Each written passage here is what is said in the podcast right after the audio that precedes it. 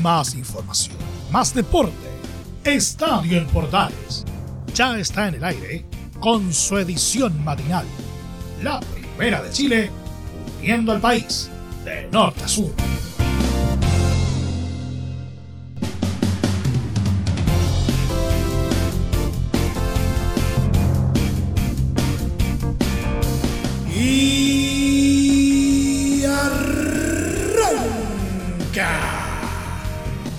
Señoras y señores, ¿cómo les va? Muy buenos días. Bienvenidos una vez más. Bienvenidos al show. Día miércoles, mitad de semana. Y la verdad es que hoy día amanecimos realmente, como era de esperarse, con mucha pena eh, por el resultado del partido de La Roja ante Uruguay que nos dejó fuera de carrera para el Mundial de Qatar 2022. Vamos a estar eh, entregando todas las reacciones respecto a este hecho que sin duda nos pone bastante tristes el día de hoy. Pero también vamos a estar eh, hablando de otros eh, temitas interesantes. por ejemplo, vamos a, estar hablando del, del partido de Colo Colo con La Calera que finalmente se jugará este jueves. Había una solicitud de aplazamiento en trámite, pero fue rechazado. Vamos a estar hablando de ello. Y en nuestro querido polideportivo vamos a seguir ahondando en el Masters 1000 de Miami, que por cierto ha estado marcando la pauta noticiosa deportiva en los últimos días. Todo esto como siempre en 30 minutos arrancamos esta nueva entrega de Estadio en Portales AM.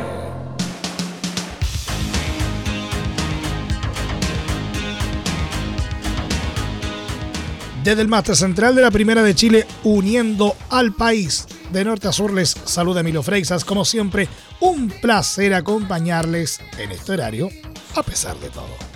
La selección chilena perdió por 2 a 0 ante Uruguay en una triste noche en el Estadio San Carlos de Apoquindo y quedó sin opciones de clasificar al repechaje para el Mundial de Qatar 2022. La Roja quedó séptima en la tabla de posiciones de las clasificatorias sudamericanas con 19 puntos, superando solamente a Paraguay, Bolivia y Venezuela. La escuadra nacional fue de menos a más en el primer tiempo con intentos individuales de Alexis Sánchez, Arturo Vidal y Joaquín Montesinos, que mostró un gran entusiasmo e ideas, pero sin éxito en la portería rival.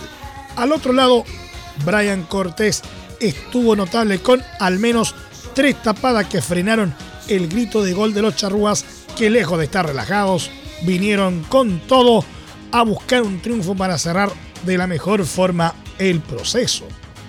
Un hecho importante ocurrido en la etapa inicial fue la lesión de Edinson Cavani, quien por un problema en una de sus rodillas dio paso a Luis Suárez quien había sido reservado por el técnico Diego Alonso.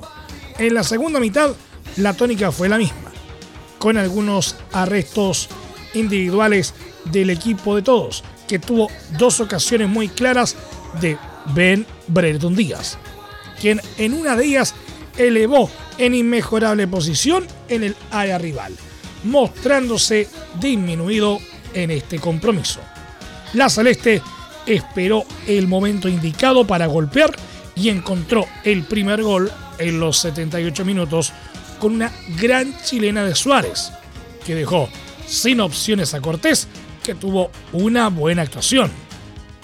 El golpe final fue en los 89 minutos cuando Federico Valverde sacó un derechazo inatajable para Cortés que terminó con la ilusión y motivó al público a rendirle un homenaje con cánticos y aplausos a los jugadores que tras el pitazo final se fundieron en llanto. Chile terminó con un pobre 35,1% de rendimiento en este proceso, que tuvo dos técnicos, Reinaldo Rueda y Martí Lazarte, quienes jamás pudieron darle un valor agregado a jugadores que le brindaron los mayores éxitos a esta selección.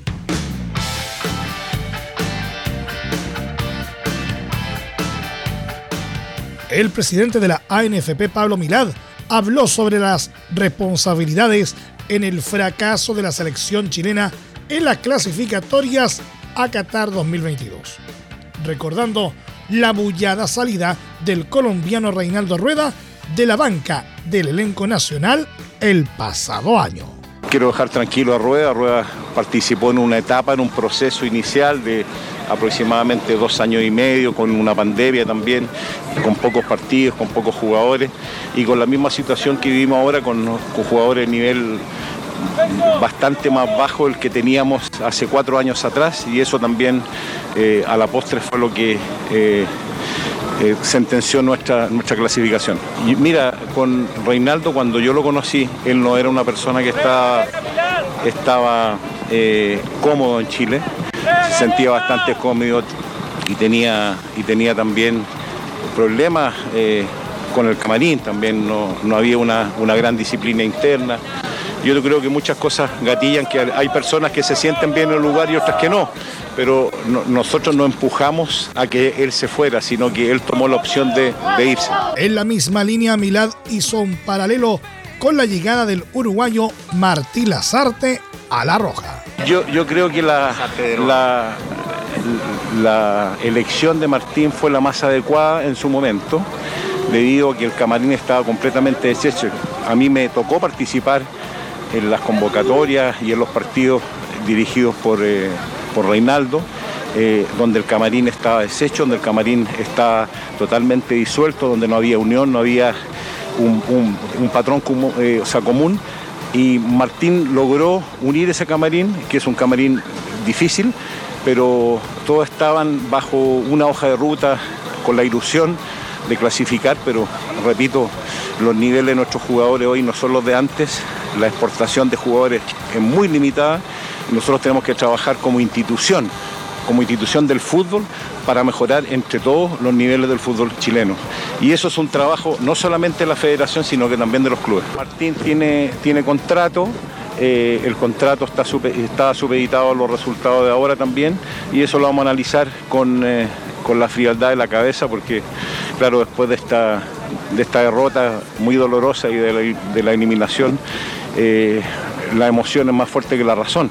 Por eso tenemos que verlo con calma, eh, pero a nivel de contrato, Martín tiene 10 días más de contrato después de terminadas las, las, eliminatorias. Por último, el timonel de la ANFP declaró sobre el resultado de estas clasificatorias para Chile que fracaso siempre es cuando no se logra un objetivo. Fracaso siempre es cuando no se logra un objetivo. O sea, esto es un fracaso no solamente para mí como presidente, como director, sino que para el fútbol chileno. Yo creo que aquí, aquí somos responsables todos, responsables todos porque el, nivel de nuestro fútbol hoy a nivel internacional es bastante bajo. Hemos exportado muy pocos jugadores a Europa los últimos cinco años y eso se traduce también en un rendimiento en nuestra selección. Eh, cuando los jugadores eran titulares y teníamos 8, 10, 12 jugadores jugando en Europa, el nivel de nuestra selección era bastante más alto. Hoy en día esto ratifica el nivel bajo que tenemos hoy del fútbol chileno, no solamente a nivel de selección, sino que también de las copas internacionales. Es fácil buscar culpables y... Lo mencionó, por eso se, lo pregunto. No, yo te digo porque el proceso no lo iniciamos todos juntos, y un proceso se inició con otro presidente, con otro técnico, con otro grupo de jugadores que ustedes han visto cómo ha, variado la, atención y la, la situación de jugadores que han cambiado y que han llegado nuevos jugadores jóvenes con una voluntad y una disposición también con, toda esa motivación que tiene y que tenemos que dar para los chicos que vienen con fuerza. Nosotros vamos a seguir haciendo partidos amistosos, hay solicitudes de varios partidos amistosos y se van a ir probando jugadores, jugadores que no han tenido la oportunidad todavía de debutar, pero están ahí que tienen un nivel de selección.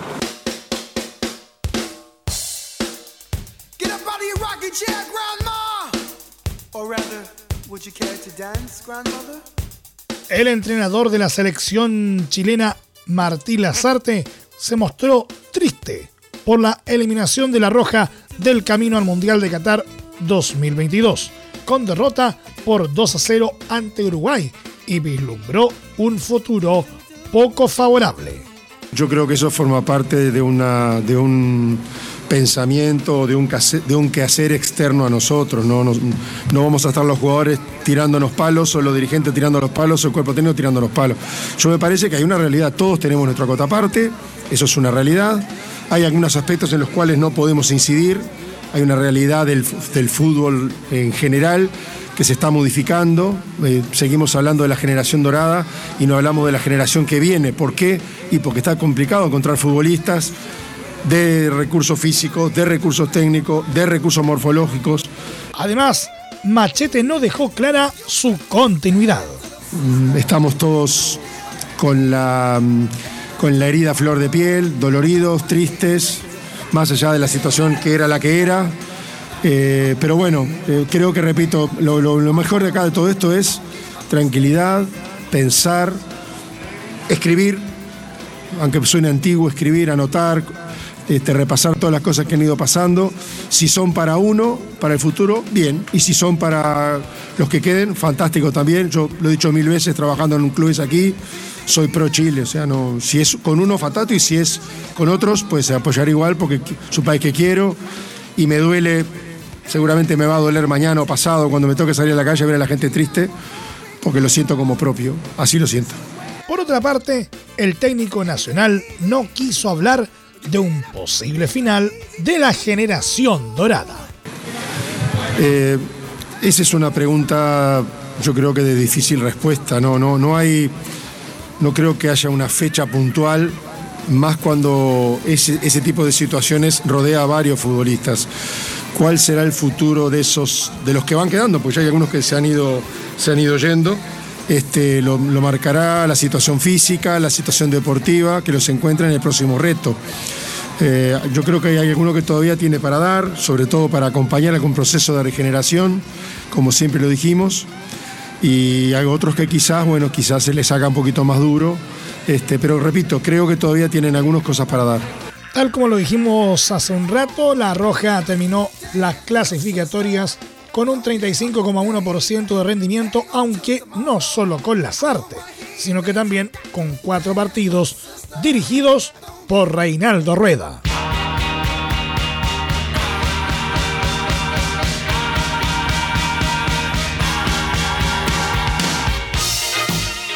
El delantero de la selección chilena Joaquín Montesinos lamentó la eliminación en el camino al Mundial de Qatar 2022 y afirmó que está disponible para seguir en el equipo de cara a la siguiente Copa del Mundo. Joaquín Montesinos en Estadio en Portales AM. Estamos muy tristes, queríamos terminar ganando con la frente en alto y, y nada, como tú dijiste, agradecerle a todos los que nos apoyaron, a todos los que han estado con nosotros eh, esta generación ha entregado mucho, siempre lo he dicho y creo que nada más que agradecer. Vamos a seguir luchando por, ir al próximo mundial como sea y, nada, vamos a seguir metiendo con todo, hay que levantar la cabeza y seguir trabajando, que, eso es lo único que queda. De desafío el fútbol y hay que estar preparado.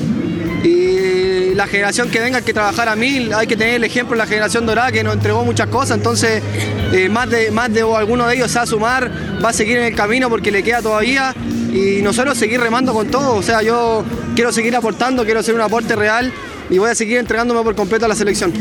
Creo que no es el momento para decir lo que está bien o está mal, solamente agradecer a la gente que nos vino a apoyar y, y a todos los que estuvieron con nosotros en las buenas y en las malas, nada más. Entre Marco Grande y Marco Chico, media vuelta y vuelta completa. Escuchas Estadio en Portales en la Primera de Chile, uniendo al país de norte a sur.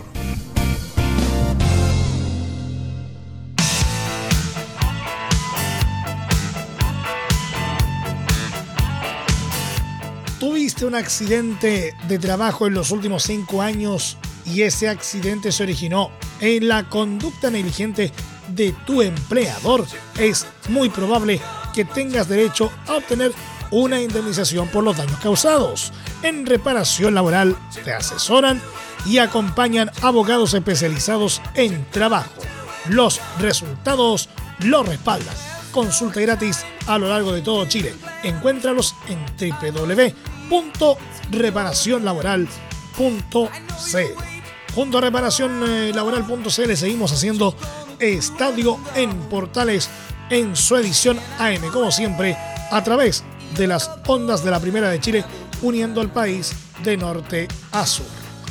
Seguimos en las clasificatorias porque la selección de Perú se quedó con el boleto al repechaje del Mundial de Qatar 2022 este martes al conseguir una victoria de 2 a 0 sobre Paraguay en Lima en la última fecha de las clasificatorias sudamericanas. El elenco del RIMAC cumplió con el objetivo y la presión con la que llegaba a este encuentro, poniéndose rápidamente en ventaja con un buen gol de Gianluca Lapadula a los 5 minutos de juego. Aprovechando aquel golpe de entrada, los dirigidos por Ricardo Gareca se llenaron de confianza y controlaron las mejores acciones del compromiso. Pese a que el conjunto paraguayo tuvo una clara chance con un remate en el palo de Sergio Ferreira en los 9 minutos, los locales llegaron al segundo con el tanto de Yoshimar Yotun a los 42, antes del descanso. La segunda mitad fue un mero trámite para el equipo peruano. Sin pasar mayores preocupaciones, tuvieron el tercero a los 55 con un intento de Luis Advíncula, mientras que a los 63 el atacante Cristian Cueva también erró una oportunidad de peligro. Con el pitazo final del argentino Fernando Rapalini, Perú festejó el triunfo que los dejó en el quinto lugar con 24 puntos.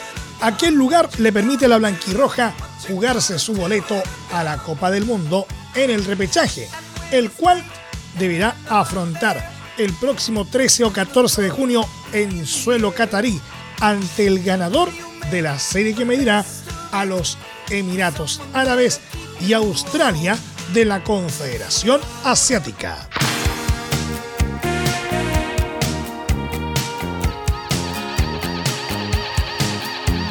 Las selecciones de Brasil y Argentina mantuvieron sus invictos este martes en el cierre de las clasificatorias de Conmebol rumbo al Mundial de Qatar 2022 tras la goleada del Scratch en La Paz sobre Bolivia y el empate del albiceleste en Guayaquil ante Ecuador. El Scratch no tuvo complicaciones en el Hernando Siles de La Paz y goleó por 4-0 para mantener su invicto en la cima de las clasificatorias con goles de Lucas Paquetá a los 24, Richarlison a los 45 y a los 90 más 1 y Bruno Guimaraes a los 66. Con el resultado, Brasil sumó 45 puntos, aunque tiene un partido pendiente ante Argentina, el cual aún debe ser reprogramado por la FIFA y Conmebol. La albiceleste, en tanto, se dio un empate 1 a 1 ante Ecuador en el último minuto. El equipo de Lionel Scaloni se adelantó con gol de Julián Álvarez a los 24 minutos, pero Ener Valencia lo igualó para los locales en los descuentos a los 90 más 3. Tras la igualdad, Argentina sumó 39 puntos y finalizó en el segundo lugar su proceso clasificatorio rumbo a Qatar 2022.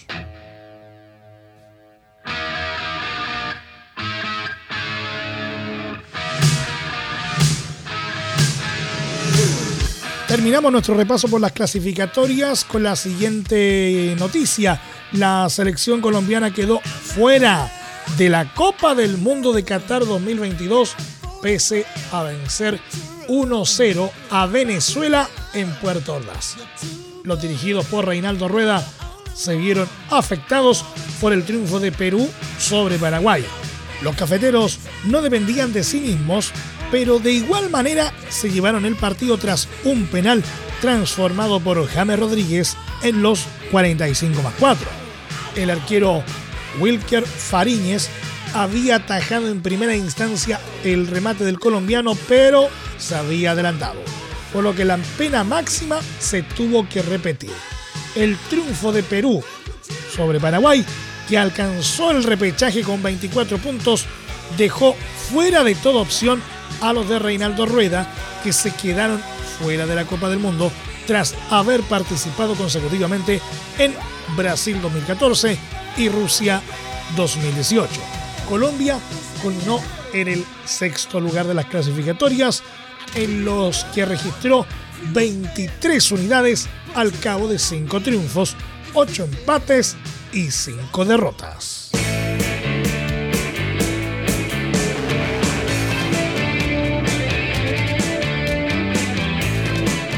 Cambiamos de ámbito porque la ANFP rechazó la solicitud de Colo Colo para aplazar el partido contra Unión La Calera, programado para este jueves en el inicio de la octava fecha del Campeonato Nacional.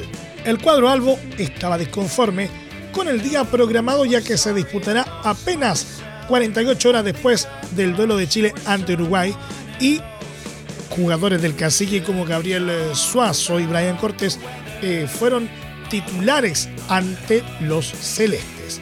Por ese motivo, habían solicitado formalmente que se jugara el viernes. No obstante, durante este martes, en sus propias redes sociales, el club ratificó que el partido contra los cementeros se jugará en el horario programado originalmente. Es decir, jueves 31 de marzo a las 19 horas en el Estadio Monumental. Cabe recordar que este encuentro se disputará sin público por determinación del Tribunal de Disciplina de la ANFP, por los proyectiles lanzados por la hinchada del cacique al portero Joaquín Muñoz de Audax Italiano en la tercera fecha.